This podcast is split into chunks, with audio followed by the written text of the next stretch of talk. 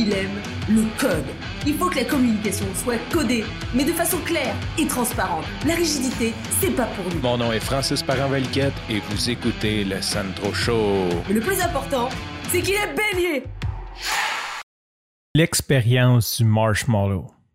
Je ne sais pas si tu as déjà entendu parler de cette expérience-là. C'est un docteur en psychologie à Stanford. Et là, je la répète de souvenir. Donc, je ne suis pas vérifier les faits et tout sur Wikipédia. Donc, si je me trompe, s'il vous plaît, ne me mitraillez pas d'insultes. L'idée, c'est le concept que je veux parler. Le docteur de Stanford fait venir plusieurs enfants dans son bureau. Il fait un test, il met une caméra. Puis là, il met une guimauve devant l'enfant et il dit si tu réussis à attendre 10 minutes, je vais te donner deux guimauves. Tu vas avoir le double de récompense entre guillemets. Et là, il se lève, il sort de la salle, fait semblant d'être appelé, puis il dit à l'enfant, il dit ne touche pas à la guimauve, ne la mange pas si tu vas avoir ta deuxième guimauve. Et la majorité des enfants finissent par manger la guimauve avant que le médecin soit revenu ou avant les 10 minutes. Certains d'entre eux réussissent.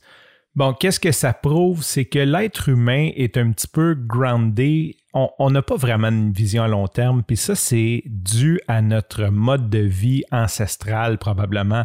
Sais, on était des chasseurs-cueilleurs, donc on voulait survivre aujourd'hui. On n'avait pas de vision demain, la retraite, de mettre de l'argent, de, de, de, stocker. C'était vraiment toujours du court terme. Puis ceux, mettons, qui vivaient au nord, ben, c'était passer l'hiver. C'était toujours comme une étape, mais on n'a jamais eu de, de vision à long terme.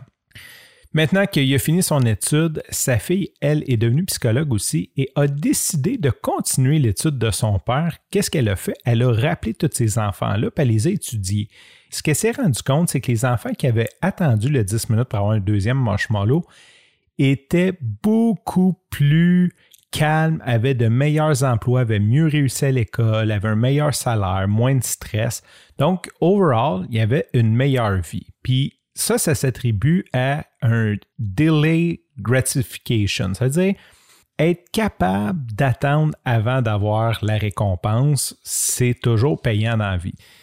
Même si c'est inné pour certaines personnes, nous, en tant que parents, on peut définitivement aider grâce à l'environnement en essayant de retarder le plus possible la récompense, la gratification de nos enfants. Et pour moi, c'est quelque chose de super important que je vais apprendre à mes enfants parce que, comme j'ai dit, je pense que ça m'aurait tellement aidé dans la vie d'être capable de faire ça. Je l'ai appris sur le tard, maintenant je le fais, mais c'est très difficile pour moi.